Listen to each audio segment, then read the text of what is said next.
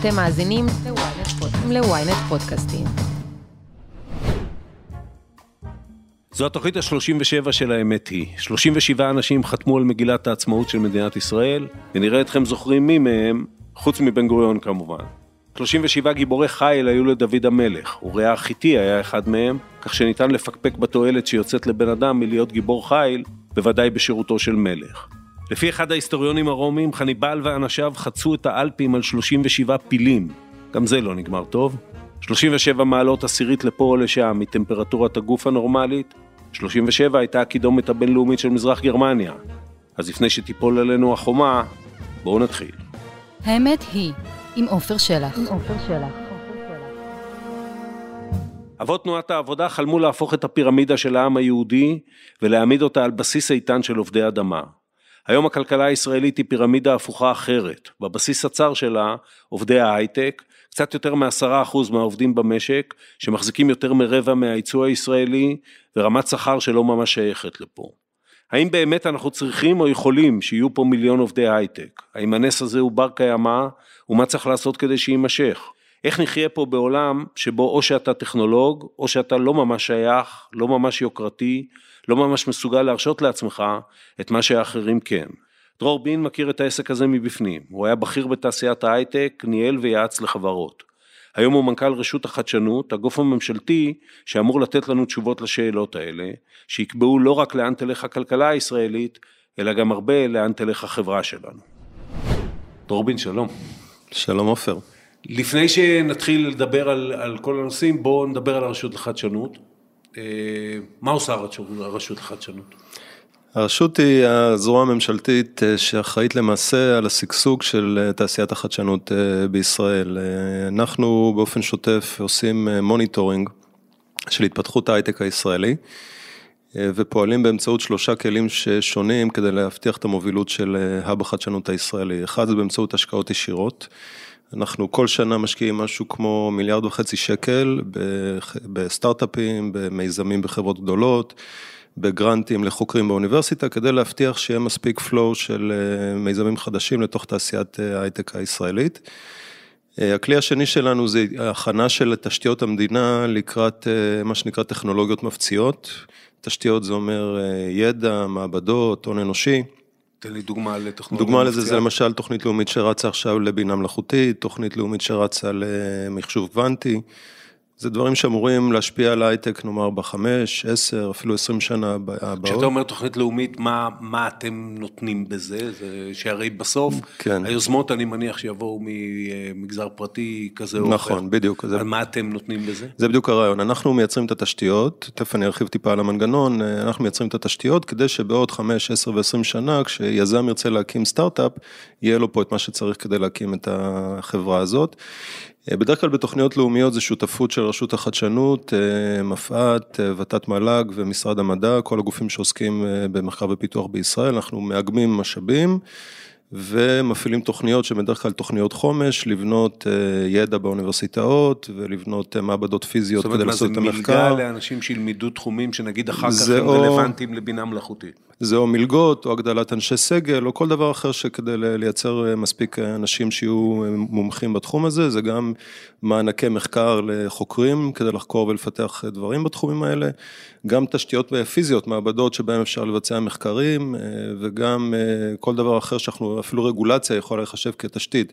למשל בינה מלאכותית, יש בה הרבה מאוד שאלות של רגולציה, כן. פרטיות ואתיקה וכולי, אז גם זה, זה חלק מהתשתית שאנחנו מכינים במדינה. כדי לאפשר את הפריצה של אה, חברות כאלה. אז זה הכלי השני שלנו, ההתכוננות, הכנה של תשתיות לטכנולוגיות מפציעות, והכלי השלישי, אנחנו בעצם סוג של יועצים לממשלה.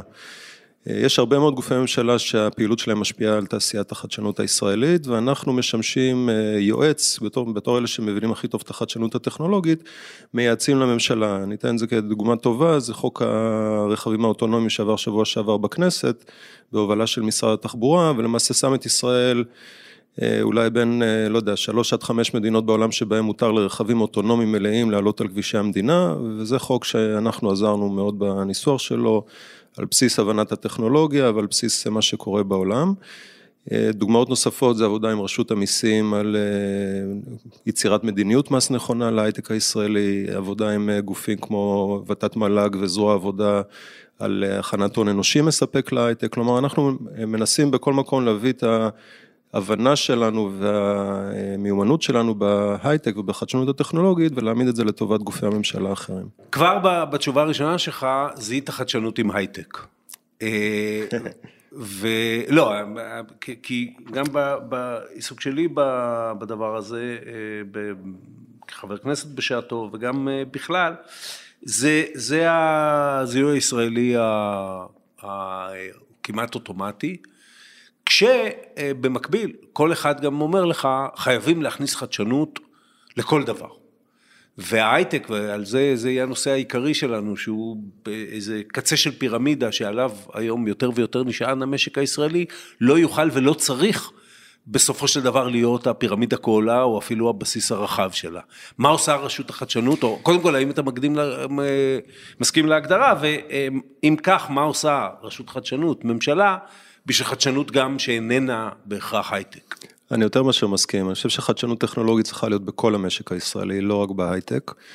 אנחנו בכלל, בכלל נכנסים פה לשאלות של מה זה הייטק, ואני רוצה רגע לעשות את ההבחנה בין חדשנות כללית לחדשנות טכנולוגית. הרשות okay. אוקיי. היא הרשות, השם המלא שלנו זה הרשות הלאומית לחדשנות טכנולוגית, אנחנו מתעסקים בחדשנות טכנולוגית. עכשיו זה נכון שההייטק הישראלי מצטיין היום בכמה מגזרים שהם בעיקר תוכנה, cyber security ופינטק ותוכנות ארגוניות וכולי. תוכנה ואפליקציה, זאת אומרת, תוכנות, אפליקציות, כן, כן, אבל לרוב זה מה כן. שנקרא מבוסס על תוכנה. אנחנו חושבים בראייה אסטרטגית שמאוד חשוב שההייטק הישראלי ימשיך להתגוון, להיכנס לסקטורים נוספים. בסופו של דבר כל פעילות אנושית תעבור disruption טכנולוגי באמצעות חדשנות טכנולוגית. וחשוב לנו שההייטק הישראלי ייכנס למקומות נוספים. עכשיו המקומות הנוספים האלה הם בהגדרה מקומות עם מוצרים פיזיים. כן. והמקומות שאנחנו, למשל, אנחנו עוסקים בהם בשנים האחרונות, זה פודטק ואגרוטק והמון תחומים שהם מוצרים פיזיים. עכשיו אתה יכול להגיד מה זה תעשיית מזון ומה זה תעשיית פודטק. המזון זה מה שפעם קראנו התעשייה המסורתית, ופודטק זה כבר בעצם הייטק, יש בזה הרבה טכנולוגיה, יש בזה מחשוב, יש בזה אלקטרוניקה, יש בזה המון דברים לא, שהם טכנולוגיה. יש בזה גם, אני לא יודע אם בזה אתם מתעסקים, זה מתחיל ממדע. זאת אומרת, בוודאי, זה מתחיל ממדע, בוודאי. שיודע לפתח גידולים יותר יעילים, גידולים נכון. יותר בריאים, גידולים יותר אה, אה, ככה וככה. נכון. אה, גם בזה אתם עוסקים, לגמרי. במדע של זה? אז, אז אני רוצה להגיד לך, לפני חמש-שש שנים לא היה בארץ שום דבר שקשור לפודטק, היה רק את תעשיית המזון המסורתית. כן. ולפני שש שנים, אני חושב, משהו כזה, פתחנו אה, חממה ראשונה בתחום הפודטק, השותף היה שטראוס, ואחרי זה פתחנו עוד חממה נוספת גם בקריית שמונה, אה, עם תנובה וטמפו וכולי, ופתאום אה, מאז יש שם כבר כמה מאות חברות שפועלות בתחום הזה, בתחום הפודטק בארץ. יש אפילו תחומים כמו חלבונים אלטרנטיביים שישראל היא לא באופן יחסי מובילה, היא באופן אבסולוטי מובילה, יש בה את מספר הסטארט-אפים הכי גדול בעולם אבסולוטית. כן. ופתאום זה סקטור חדש לגמרי בהייטק הישראלי שהוא עתיר טכנולוגיה, הוא מוביל עולמית. והוא כאילו קשור לתעשייה מסורתית, לעולם המזון, בסוף יהיו פה קווי ייצור של אה, תוצרים של הפרוטק. אז זהו, יש עוד דבר שהתעשייה המסורתית אה, אה, עושה, ולאו דווקא הייטק עושה, וזה כמות יחסית גדולה של עבודה אנושית. נכון. שהיא מטרה. זאת אומרת, בסוף אנחנו רוצים שגם אנשים יעבדו פה ושיהיה להם במה לעבוד, ושאנשים יעבדו פה גם במקצועות, אני, אני אקח דוגמה, בפודטק צריך חקלאי בסוף, בתעשיית רכב מתקדמת צריך בסוף אדם שעובד בקווי ייצור וכנ"ל גם ברובוטיקה. האם יש דגש למדינת ישראל גם על זה, כי עושה רושם לפחות בתפיסה הכללית, שאנחנו מאוד טובים בלפתח וברעיונות ובדברים כאלה, אנחנו פחות טובים בלייצר מזה מקומות עבודה. תראה, זה בהחלט כן, אנחנו שמים על זה הרבה דגש. קודם כל היום חצי מההייטק בערך הוא עם מוצרים מוחשיים שיש בהם גם ייצור. אנחנו באופן ספציפי ברשות מפעילים, יש לנו, אנחנו קוראים לזה זירת ייצור מתקדם. שעושה שני דברים, אה, סטארט-אפים שגדלים אה, בעזרת מימון שלנו ומגיעים לשלב שהם עוברים מפיתוח לייצור, אנחנו ממש מממנים להם את תכנון הפיתוח, לפתח את קו הייצור כדי שהייצור שלהם יישאר בישראל. זה דבר אחד שאנחנו עושים. דבר שני שאנחנו עושים זה הפוך, אנחנו פונים לחברות אה, ייצור מסורתיות ועוזרים להם לעשות מו"פ, לעשות מחקר ופיתוח כדי להפוך לחדשניות מבחינה טכנולוגית. אנחנו קוראים לזה פיתוח לייצור ומייצור לפיתוח. כן. והמטרה באמת, כמו שאמרתי קודם, זה להכניס סקטורים נוספים שהתעשייה הישראלית היום עוסקת בהם לתוך העולם של חדשנות אה, טכנולוגית. וגם כמו שאמרת, להבטיח גם שבסוף שרשרת הערך המוסף לא תהיה רק המחקר והפיתוח, אלא גם הייצור, ואפילו יותר מזה, שיווק, מכירות, הניהול העסקי. כן, כי זה, זה מתחבר לעוד דבר שהוא הוא, הוא נהיה פחות נכון עם השנים, אבל הוא, הוא כאמירה כללית אפשר להתייחס אליו, והוא שההייטק הישראלי בסוף הוא, הוא אה, טונה בשביל למכור, לא, לא טונה בשביל לאכול. אפילו יש לי ציטטת פה שגם אתה אה, מתייחס לזה, זאת אומרת חברות רוצות להתפתח עד שלב מסוים, להימכר, נשאר פה מרכז הפיתוח, הידיים העובדות, אפילו אם זה ידיים עובדות מאוד מתוחכמות, הן במקום אחר. אה, זה עדיין נכון? זה עדיין נכון, אבל זה מאוד משתנה. א', אני חושב שהדבר הכי משמעותי שמשתנה זה שאנחנו רואים יזמים ומשקיעים עם אורך נשימה ורצון לבנות פה חברות שלמות. אני יכול להגיד לך כמדיניות של רשות החדשנות, אנחנו מאוד מאוד רוצים לראות פה הרבה מאוד חברות שלמות. מה זה אומר בכלל חברה שלמה? זה אומר שהמוח העסקי הוא בישראל. ההנהלה יושבת בישראל, המנכ"ל יושב בישראל, וגם שרשרת הערך המוסף, או חלק גדול ממנה יושב בישראל. לא רק הפיתוח, אלא גם הייצור וגם השיווק והמכירות, ומשפטנים וכלכלנים ומעצבים. אנחנו רוצים לראות פה כמה שיותר אה, גיוון אה, תעסוקתי. בסופו של דבר, זה גם הרבה יותר אה, מקומות עבודה בפריון גבוה, בשכר גבוה, בתנאים טובים, וגם הרבה יותר תשלום מיסים למדינה.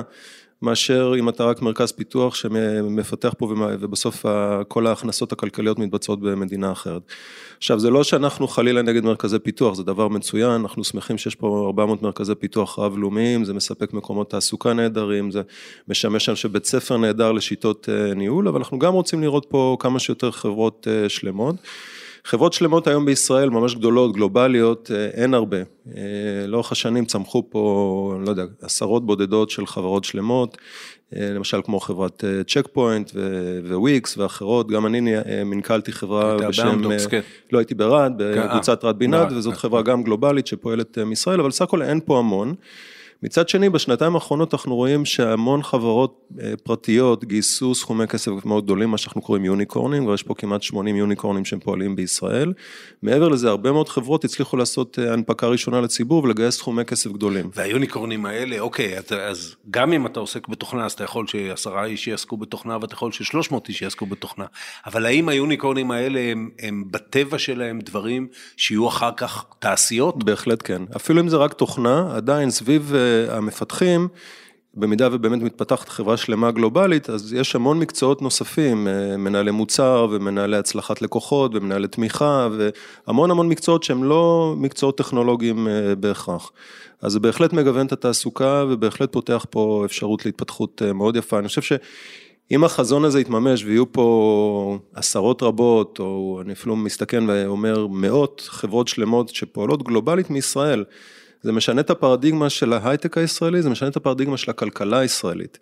אם תרצה, עד היום ישראל הייתה בעיקר, אה, רוב ההייטק הישראלי היה, כמו שאמרת, סטארט-אפים שנולדו כדי להגיע לאקזיט, וברגע שהגיעו כן. לאקזיט נמכרו בדרך כלל איזושהי חברה אמריקאית, אז אנחנו, ישראל היה מעין extension של עמק הסיליקון, החזון פה, הרצון הוא, שבעצם, שה hub החדשנות הישראלי יעמוד בפני עצמו, תהיינה פה הרבה חברות שלמות. אלא שבשביל זה אתה צריך גם לגדל את האנשים שהם אה, אה, לא ה... לא המתכנתים לצורך העניין. נכון. אתה צריך לגדל אה, פועל תעשייה שהוא פועל תעשייה מתוחכם, שיודע לעבוד עם רובוט או יודע לעבוד בתוך אה, קו כזה, אתה צריך, לג...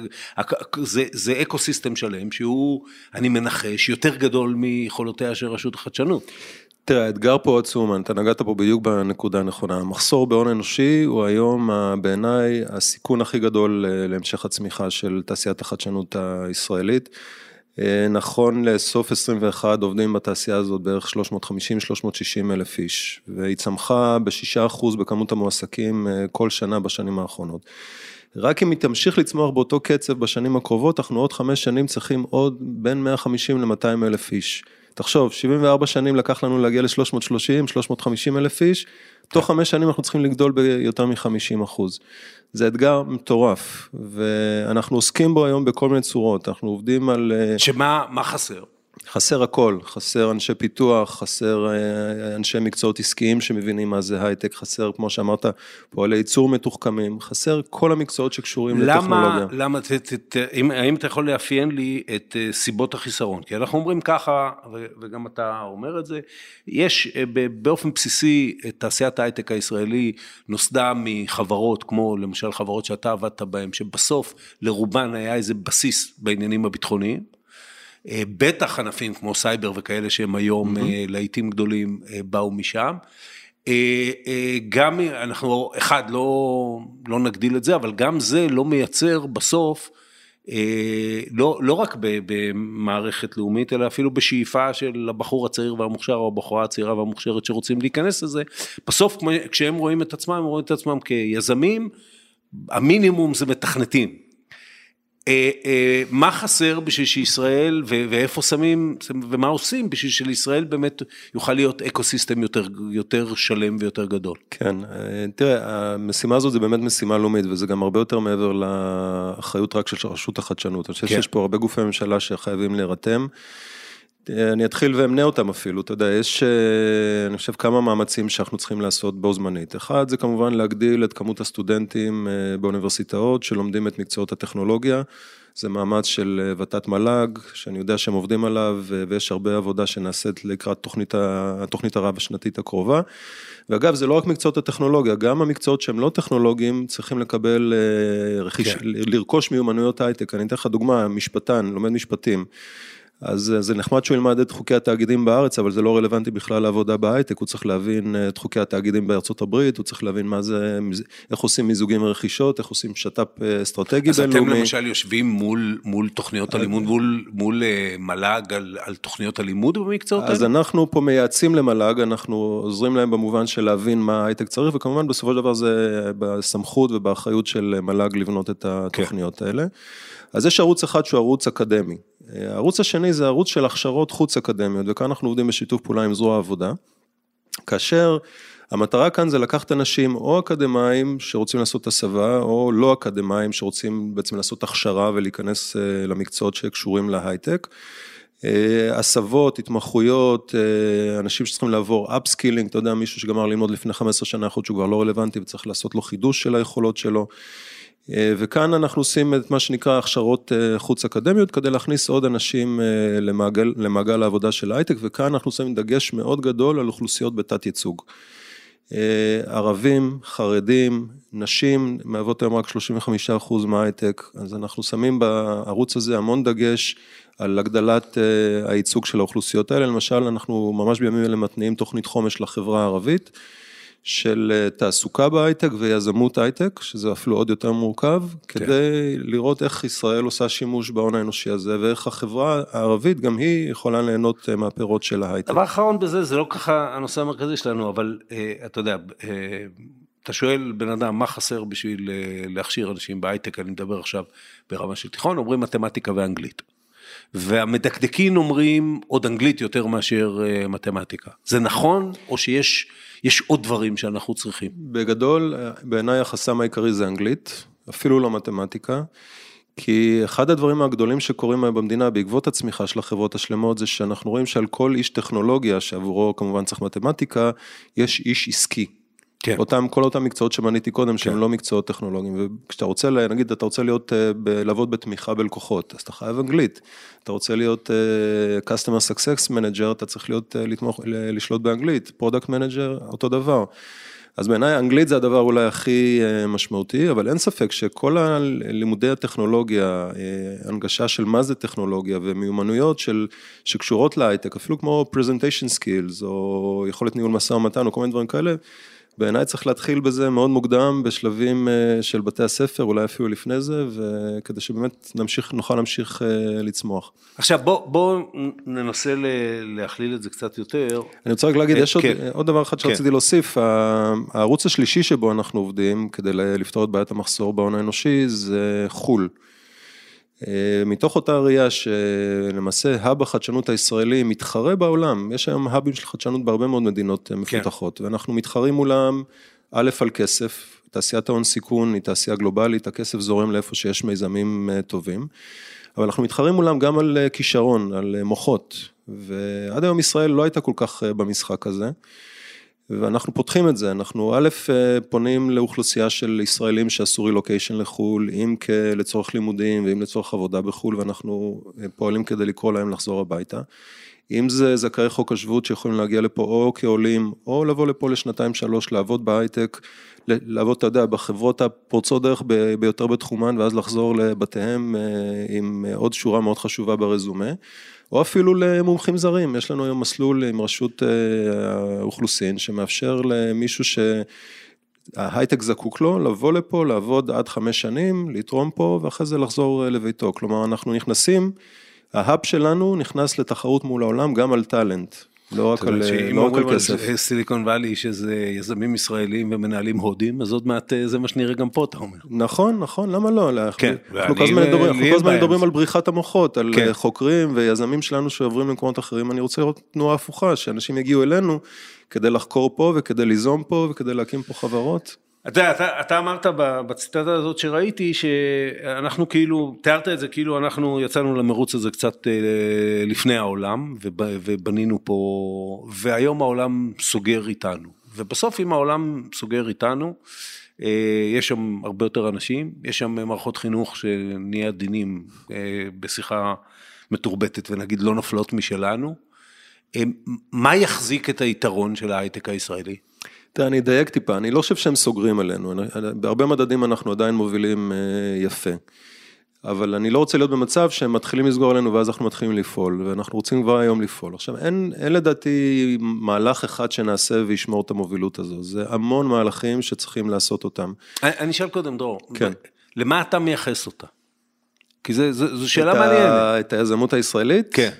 את היזמות, וספציפית יזמות ההייטק. כן, אה, תשמע, אה, הייתה לי שיחה עם אה, שר כלכלה של איזו מדינה שהיא בגודל שלנו, אני לא אזכיר את שמה, והוא ביקר פה לפני כמה שנים, והגיע לרשות החדשנות, וישבו פה יום, יומיים, ומיפו את כל הכלים שלנו ואת כל התוכניות שלנו.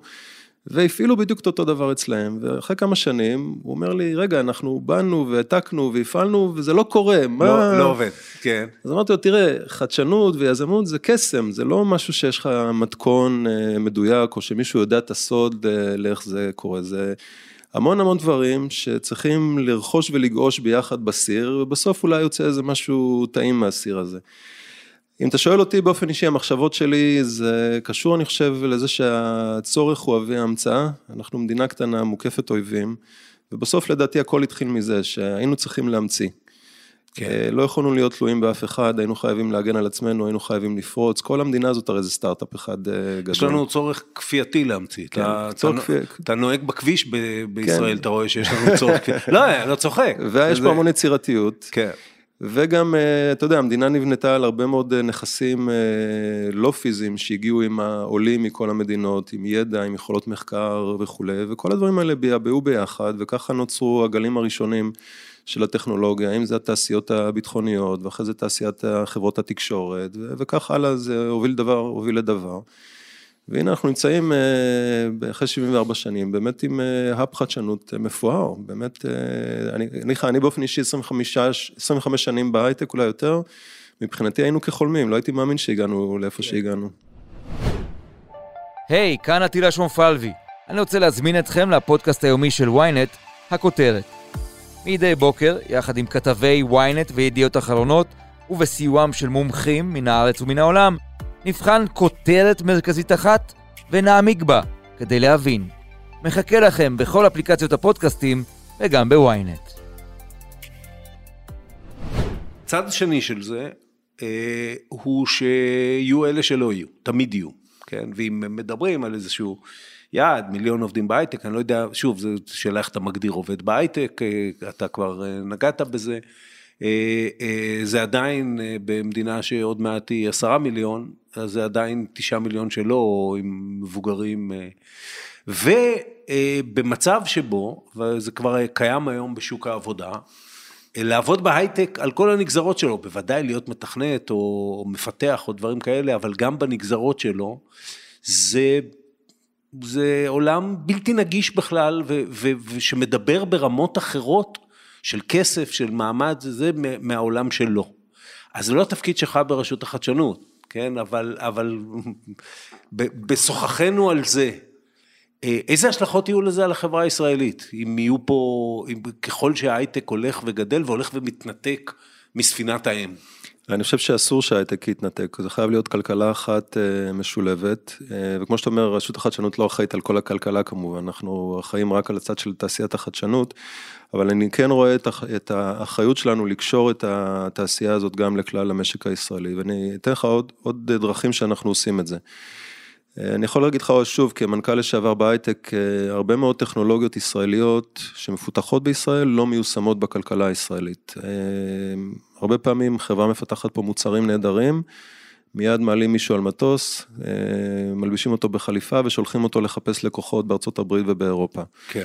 דוגמה שמשוועת, ממש אה, קופצת לכולם לראש, זה המון פינטק מפותח בישראל, שום פינטק כמעט לא מיושם בישראל. זאת אחת הסיבות לזה שהפריון בכלכלה הישראלית ככלל הוא לא גבוה וכולי. אז אנחנו בין היתר פועלים כדי שה... הטכנולוגיה הזאת כן תחלחל אה, לתוך הכלכלה הישראלית. אתן לך דוגמה כדי להמחיש למה אני מתכוון, אה, אני לא יודע אם שמעת על מיזם הרחפנים. בישראל פועלות המון חברות הייטק בתחום הרחפנים, mm-hmm. ויצרנו בשיתוף פעולה עם משרד התחבורה ורשות התעופה האזרחית ונתיבי איילון, וגם עם כל חברות ההייטק שפועלות בתחום הזה, הושבנו אותם בחדר אחד.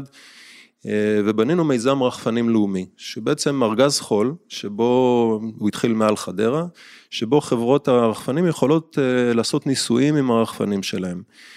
אה, היתרון הגדול לחברות ההייטק הוא שיש להם מקום שבו הן יכולות לשפר את המוצרים לפני שהן יוצאות לתחרות הגלובלית. היתרון הגדול לכלכלה הישראלית ולשם אנחנו מכוונים, זה בסופו של דבר כל משלוח בארץ שיהיה במשקל של כמה עשרות קילוגרמים יתבצע באוויר. תחשוב על המשמעות של זה לכלכלה הישראלית מבחינת שיפור שרשראות האספקה, מבחינת שיפור השירות לאזרח, מבחינת הורדת גודש בדרכים. הדבר הזה יחלחל וישפיע בכל מיני דרכים על הכלכלה, וכמו המיזם הזה של הרחפנים, אנחנו נותנים עכשיו הרבה מאוד אה, מיזמים נוספים עם גופי ממשלה, שהמטרה שלהם זה בדיוק זה, לייצר ארגזי חול, שבהם החברות הייטק תוכלנה במרכאות לשחק, והיתרון שזה יחלחל לכלכלה הישראלית. למה צריך בכלל את ארגזי החול האלה? כי הרבה פעמים הרגולציה היא לא מאפשרת לחברות לפעול בישראל. הרגולציה בהגדרה שלה כמעט, אתה גם בא מהאזור הזה, אתה מכיר את זה, היא מאוד שמרנית, מטרתה להקטין סיכונים, להגן על האזרח, שזה מצוין, צריך לעשות את זה.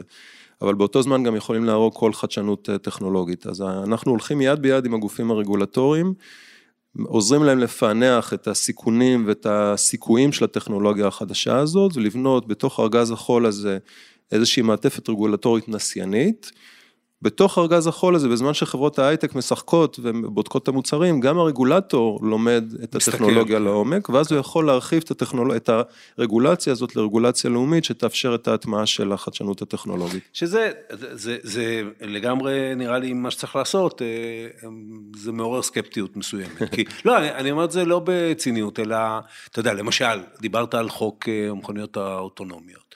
אז uh, בישראל יש כמה וכמה פיתוחים בתחום הרכב האוטונומי שהם פיתוחים מובילים בעולם, ואם אנחנו מסתכלים, אף פעם לא הייתה לנו, לא יודע אם אתה זוכר את הסוסיתא, אבל אני זוכר את הסוסיתא. זוכר, זוכר. אה, אה, אז תעשיית רכב לא באמת הייתה לנו פה, ופתאום נהיינו אלמנט, בת... ואלמנט מוביל אפילו בתעשיית הרכב, כי המכונית האוטונומית תהיה, יהיה לה בצד אחד מי שיודע לעשות אוטו, ובצד שני מי שיודע לעשות את המערכות שהופכות אותו נכון. לאוטונומי. מצד שני, היישום של זה הוא, הוא כמעט לא ישראלי. זאת אומרת, הוא כמעט לא ישראלי גם בהיבט, ה, כמו שאתה אומר, הרגולטורי שלו, בהיבט של התרבות שהוא דורש, בהיבט של התרבות, אה, אתה יודע, אני לא, לא נעשה את זה תוכנית על רכב אוטונומי, אבל רכב אוטונומי, סוגיות, אה, מעורבות בו סוגיות פסיכולוגיות מאוד מאוד גדולות, שהן לא בדיוק אנחנו. אה, כשאתה מסתכל קדימה, בעצם מה שאתה אומר, צריך פה, בשביל שתהיה פה מדינת הייטק אמיתית, לא רק אנשים שיודעים לתכנת, צריך, צריך תרבות אחרת לגמרי. צריך uh, יכולת של בניית חברות גדולות, של ניהול חברות גדולות. אין היום הרבה מנהלים שיודעים לעשות את זה בארץ, אבל אני חושב שאתה יודע, אנחנו מדינה צעירה, אנחנו, uh, לוקח זמן לבנות את התרבות הזאת, ואני מאמין בכל ליבי שהתרבות הזאת תתפתח, ותהיינה פה הרבה חברות שלמות uh, גדולות. ואגב, לגבי תעשיית הרכב, זה בסדר שלא בונים מכוניות בישראל. כל מדינה צריכה לעשות מה שיש לה יתרון תחרותי, אבל אם עושים בישראל את המוח של המכוניות, של הנהיגה האוטונומית, זה מדהים, תראה מה חברה כמו מובילאיי. זה דבר מדהים מה שהחברה הזאת עושה. כן, היא חברה שמעסיקה אלפי אנשים. מעסיקה אלפי כן. אנשים ובונה דברים מדהימים. אז אה, בכלל יש, אה, אני חושב שיש משהו כמו 600 או 650 חברות שמתעסקות בכל מיני טכנולוגיות שקשורות לרכב בישראל. אז נוצר פה cluster של תחבורה חכמה, וזה מעולה, וזה לא אומר שאנחנו צריכים לבנות אה, מכוניות. את זה כנראה, לא יודע, הקוריאנים עושים יותר טוב אה, מאיתנו, וזה סבבה, זה בסדר גמור. כן, אה, אבל שוב, אני, אני מתעקש על זה מפני שיש על זה הרבה מאוד דיבור בעולם גם בעקבות הקורונה. אתה יודע, אתה יודע הייתה הגדרה שהצמיחה חזרה מהקורונה, במידה שנגיד שהקורונה נגמרה, היא מה שנקרא K-shaped ולא V-shaped. זאת אומרת, אם פעם כל הכלכלה הייתה יורדת ואחר כך עולה חזרה, היום יש כאלה שעולים, נקרא לזה הייטק לצורך העניין, ויש כאלה שיורדים, והפערים בתוך החברה הולכים וגדלים. עד כדי שיש מי שמדבר על ההייטק בתור איזה סוג של מחלה הולנדית בישראל, זאת אומרת שמייצרת איזה מין משהו, לא שזה בועה, כן, ההייטק פה כדי להישאר, אבל מייצרת משהו שיש לו השלכות חברתיות וכלכליות ש, שהן אפילו מזיקות לחלק מהאוכלוסייה. אתה, אתה מקבל את הטענה לא? אני לא מקבל את זה בכלל. אני חושב שאותו K-shape נוצר לא בין הייטק לבין לואו-טק, אלא בין מדינות שיש להן אה, תעשיית, תעשיית הייטק לבין מדינות שלא, ואני שמח שאנחנו בצד של המדינות שכן. אוי ואבוי אם לא היה לנו פה תעשיית הייטק, אנחנו היינו באלה שפותחים פער למטה בהשוואה עולמית. שנייה, שנייה, זה, מי שמדבר על זה, נדבר על זה בתוך חברות, ואני אגיד לך גם כאן. זה שהמשק הישראלי בנתוני המקרו שלו אה, צומח לא, אני- אני- וכן הלאה, זה לא אומר שזה כולל את כולם. אני, אני מסכים איתך, אני, אני מגיע לשאלה שלך גם לגבי כן. כן. המשק, כאילו ההשוואה כן. בתוך המשק. אני אומר, אבל קודם כל אני שמח שאנחנו במדינות שפותחות פער למעלה ולא במדינות שפותחות פער למטה. עכשיו זה נכון שאסור שבתוך ישראל תיווצרנה שתי כלכלות, חייבים לשמור כלכלה אחת שהכל עולה למעלה בו זמנית.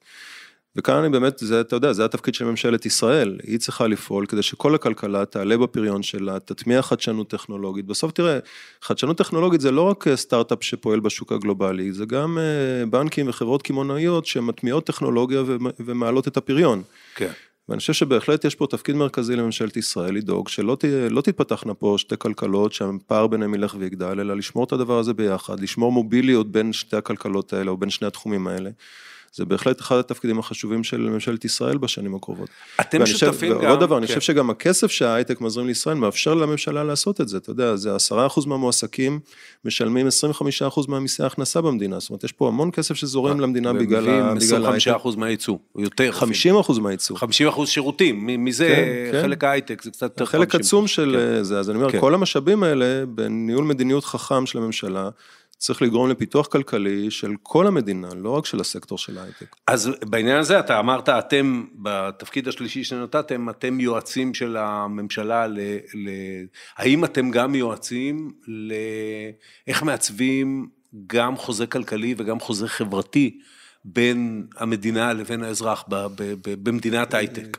זה כבר גדול עלינו, זה לא, זה לא הייעוד שלנו על פי חוק, אנחנו, התפקיד שלנו זה לדאוג לתעשיית החדשנות, אבל כמו שאמרתי, אנחנו מנסים לרתום דברים, הזכרתי את ההשקעות שלנו בתעשייה המסורתית, הזכרתי את הדברים שאנחנו עושים בתחום ההון האנושי והאוכלוסיות בתת ייצוג, הזכרתי את המיזמים משנה מציאות כמו מיזם הרחפנים שאנחנו עושים, המטרה שלנו זה לקשור, לדאוג שהדברים לא בורחים אחד לשני, אלא מושכים אחד את השני.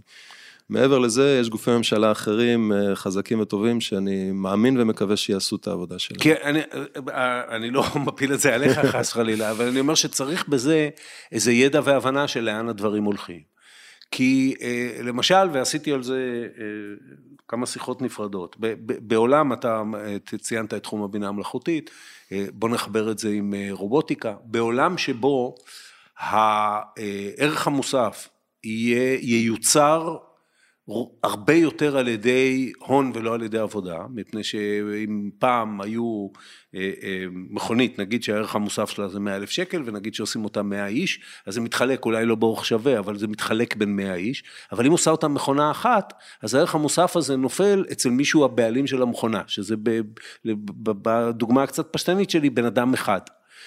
הדבר הזה שיקרה, וטוב שהוא יקרה, טוב, א' הוא בלתי נמנע, וב' הוא יקרה, טוב שהוא יקרה, מצריך ברמה מסוימת גם חשיבה כלכלית, חשיבה מקרו-כלכלית, שבשביל לעשות אותה, צריך גם להבין לאן הדברים הולכים. נכון, אתם... נכון. כן. תראה, אולי במקום 100 אנשים שעושים את עבודת ידיים פשוטה, זה לא שיהיה רק אה, אחד שיהיה הבעלים של הדבר הזה, אלא גם יהיו אנשים שיפתחו את הרובוטים. ויהיו אנשים שיתכננו את המוצרים ויעשו עבודה הרבה יותר יצירתית ממה שבינה מלאכותית יודעת לעשות. אבל זה יהיה פחות אנשים, אנחנו כבר יודעים. אז זה כנראה יהיה 20 אנשים, אבל, כן. ב, אבל בפריון הרבה יותר גבוה, נכון. ובעבודה יצירתית יותר, ומעניינת יותר, ומשלמת הרבה יותר טוב. וזה באמת השינוי שהמדינה, המשק הישראלי צריך לעבור בעשורים הקרובים, אני מניח, אתה יודע, זה גם יהיה חלק מתופעה עולמית, זה לא יקרה רק בישראל. אבל כן, יש פה תפקיד גדול לממשלה לדאוג שזה קורה ושאף אחד לא נשאר אה, מאחור, זה באמת מורכב. מה הקפסיטי שלנו ל, ל, האם הקפסיטי שלנו לחדשנות ולהייטק לצורך העניין הוא אינסופי? זאת אומרת, האם אם מערכת החינוך תהיה מופלאה ויהיו באמת מספיק, יהיה מספיק אקו סיסטם שמכיל את פרצי היזמות שיש פה, אנחנו נראה פה איזה מין, אני סתם אומר סינגפור, כי לא, אני לא יודע מה קורה בסינגפור, אבל אתה, אתה מדמיין לעצמך איזה מין מקום קטן שנמצא על הקצה בדבר הזה, ש, שכולם יהיו בחדשנות, יכול להיות דבר כזה? אה, תראה, אני רוצה רגע להגיד פה משהו, אני חושב שאנחנו צריכים לדאוג כדי שזה יקרה. אני חושב שזה יכול לקרות, אבל זה לא given. אה, בדיוק קראתי היום בבוקר בעיתון אה, על אה, מה קרה לכלכלת יפן. אתה יודע, יפן בשנות ה-80, אתה בטח זוכר, כולם הסתכלו בהשתאות על הבום הכלכלי, ואמרו... פוביה אמריקאית נוראית שהם את אמריקאית, איך היפנים הולכים לכבוש את כן. העולם, ופתאום הם נתקעו. כן. משהו רע קרה שם בכלכלה, והם כבר כמה עשורים בסטגנציה. כן. עכשיו, גם אצלנו אף אחד לא הבטיח לנו שההייטק ימשיך לשגשג עוד הרבה עשורים. מבחינתי, אני, כשאני קם בבוקר, אני שואל את עצמי, מה יכול, what can go wrong? למה יכול לקרות משהו שיעצור אותנו? וזה, ו, וזאת הסיבה שבכלל יש אה, רשות חדשנות, אה, שתדאג שזה לא יקרה. זה, זה בדיוק המטרה שלנו. What can go wrong? אה, תראה, אז כמו שאמרתי, הרבה מדינות משקיעות היום המון בחדשנות טכנולוגית ומנסות להעתיק את מה שקרה בארצות הברית ובישראל בתחום הזה. אנחנו חייבים להמשיך לדאוג למערכת אקדמית אה, חזקה, אנחנו צריכים להמשיך לדאוג למערכת חינוך חזקה, אנחנו צריכים לשמור, לשמור על זה שנהיה תחרותית מבחינה, תחרותיים מבחינת משיכת משקיעים לפה, מבחינת אה, סביבה יזמית וסביבה עסקית שמתאימה ליזמות. כל הדברים האלה חייבים להישמר, אחרת חלילה, יכול להיות גם מצב שיש ירידה. זה מוזר להגיד את זה אחרי שנה, שנת 21 שהייתה שנת שיא, אתה יודע, גיוס של 30 מיליארד דולר בשנה אחת, זה משהו מטורף.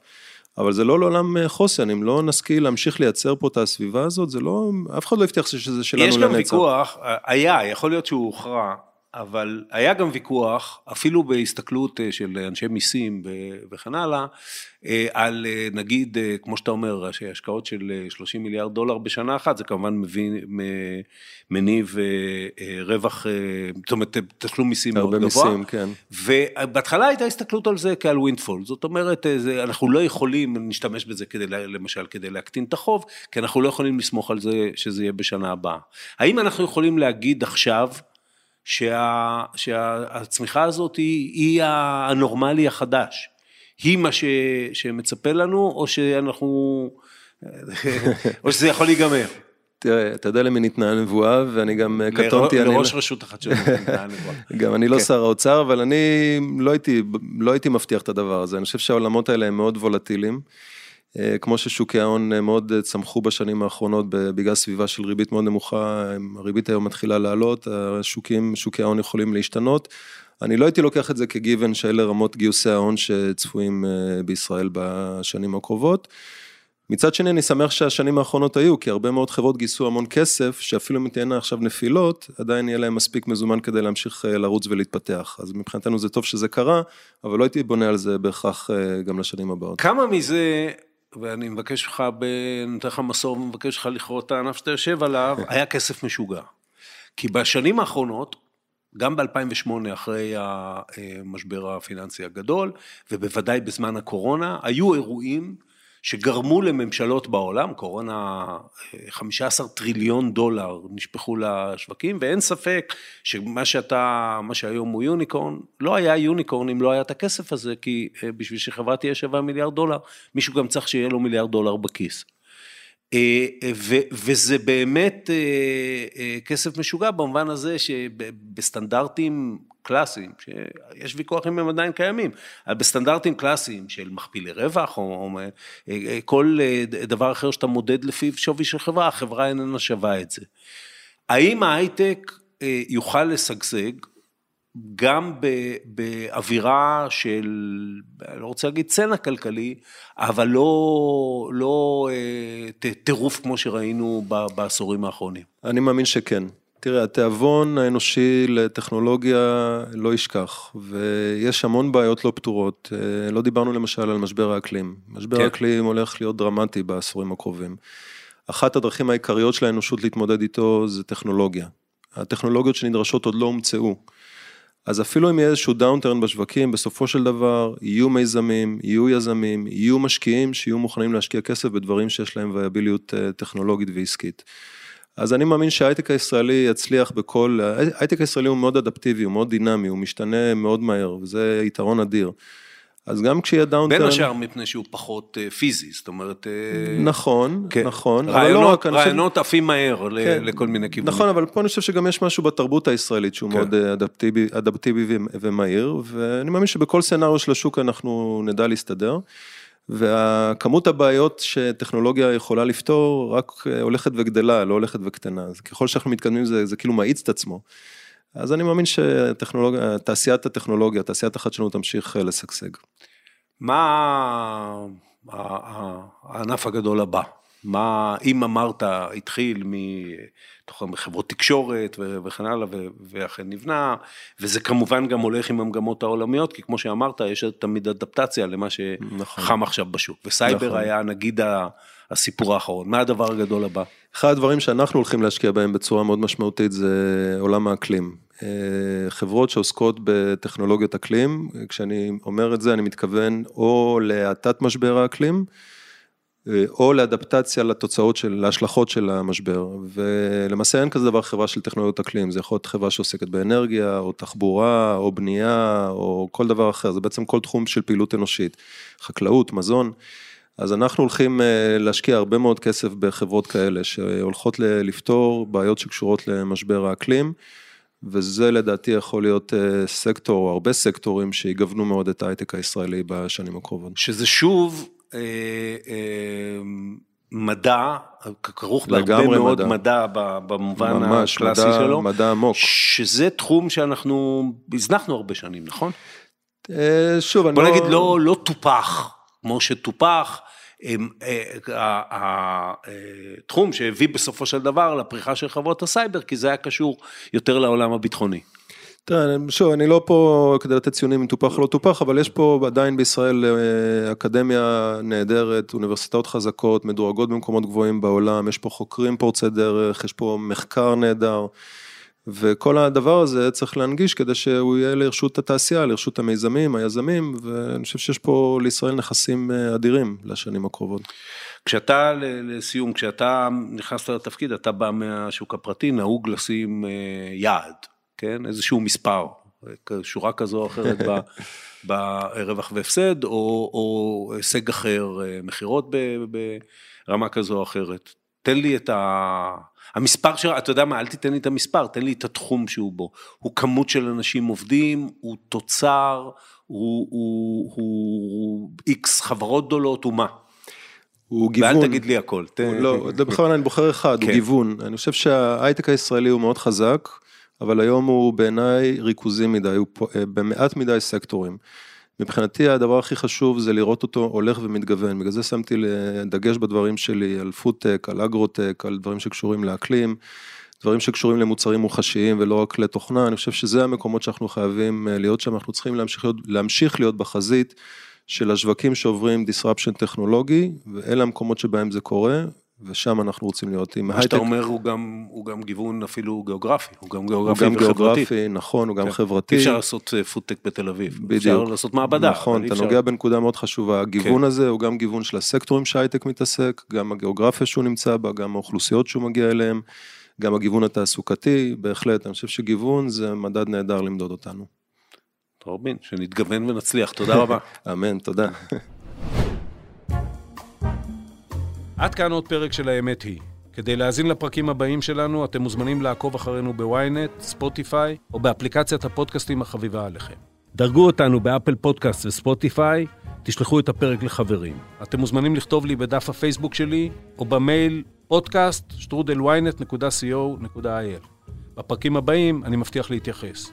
העורך שלנו הוא רון טוביה, בצוות גיא סלם וערן נחמני, על הסאונד ניסו עזרן. אני עופר שלח, ניפגש בפעם הבאה. Bye.